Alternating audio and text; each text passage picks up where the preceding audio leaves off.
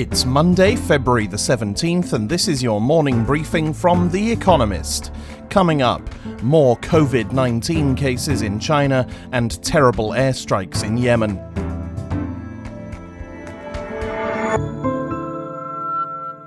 First, the world in brief. More than 70,000 people in mainland China have contracted COVID 19, with around 2,000 new cases per day reported over the weekend. At least 1,770 people have died of the disease.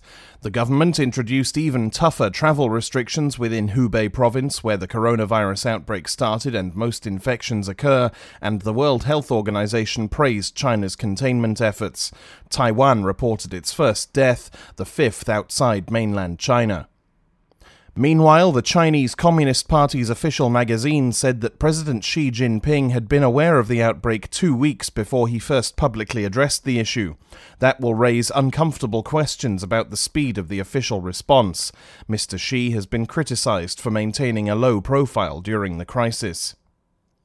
Saudi led airstrikes in northern Yemen killed at least 30 civilians on Saturday, according to the United Nations, whose humanitarian coordinator called it a terrible attack. A day earlier, Houthi rebels there had downed a Saudi fighter jet. Yet by Sunday, both sides in the war seemed to be making progress towards a major prisoner swap. Speaking at the Munich Security Conference, Stephanie Williams, a United Nations envoy to Libya, called an embargo on selling arms to the country a joke and said a ceasefire there is holding by a thread. Several major powers, including Turkey and Russia, back opposite sides in Libya's civil war. Though all have agreed to end interference, their words have not been backed by action. Also talking in Munich, Mark Esper, America's defense secretary, implored European allies to be more wary of China, which he said presents an economic, security, and ideological threat to the old continent. China's remarkable growth is fueled by theft, coercion, and exploitation of free market economies, private companies, and colleges and universities, he continued.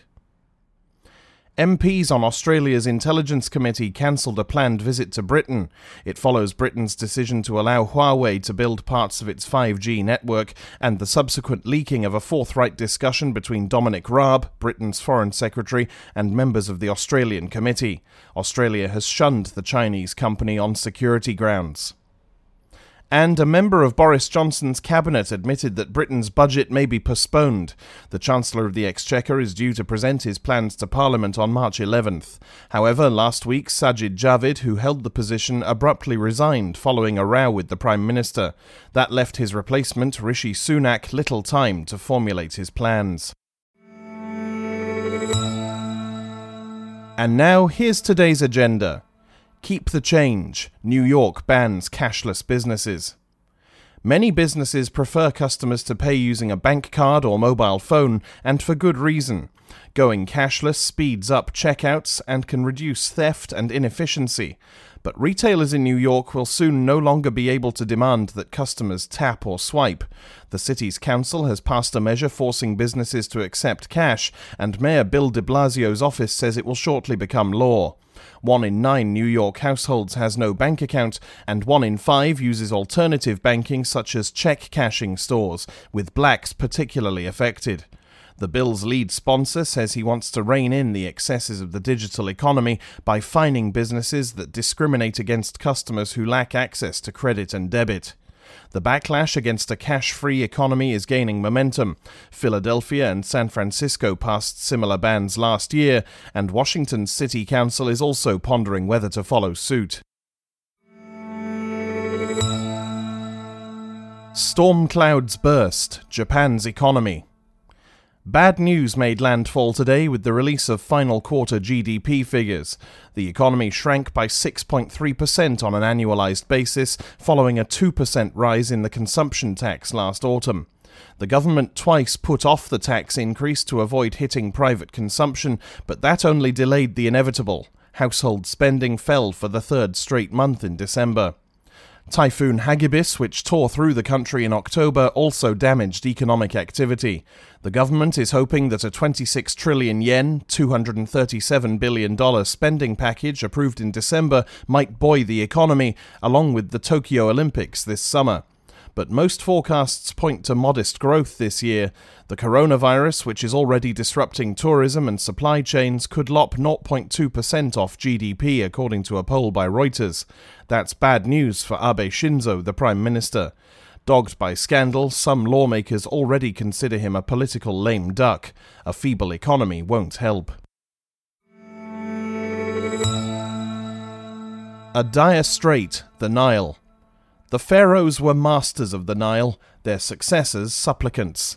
Egypt's Foreign Minister Sameh Shoukry spent last week in Washington for urgent talks about a massive new dam nearing completion in Ethiopia.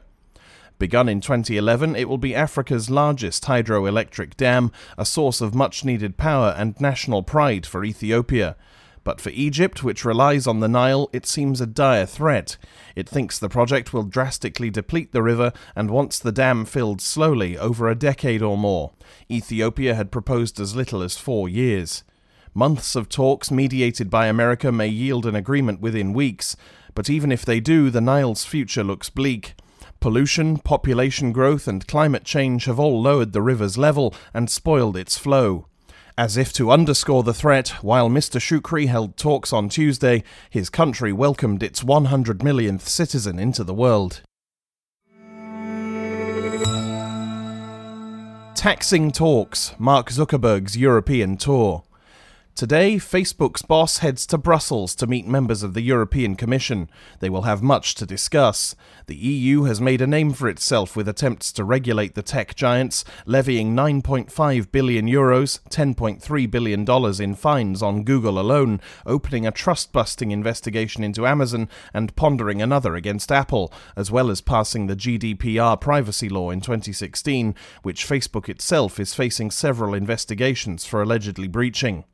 The new Commission has made tech a priority, with plans for a single European data market and rules governing artificial intelligence and social media content. Tax has also been a bone of contention, yet on this, Mr. Zuckerberg appears to be in a conciliatory mood. According to an early copy of his speech, he plans to say that he accepts we have to pay more tax and pay it in different places. Music to the EU's ears. Come in Nandy, Labour's next leader. Tonight, the three candidates who have got through to the final stage of Labour's leadership race will face off in a televised debate. Emily Thornberry, the shadow Foreign Secretary, was eliminated last week because she didn't get enough nominations from local party branches. So far, the contest to head Britain's battered opposition has been about mobilising the support of the party's power blocks, such as MPs and trade unions.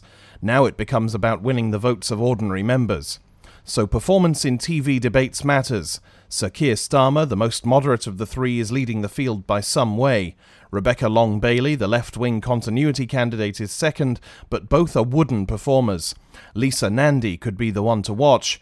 Add to her natural charisma the fact that she's likely to be the second choice preference of both the other camps, and you may have the making of an upset.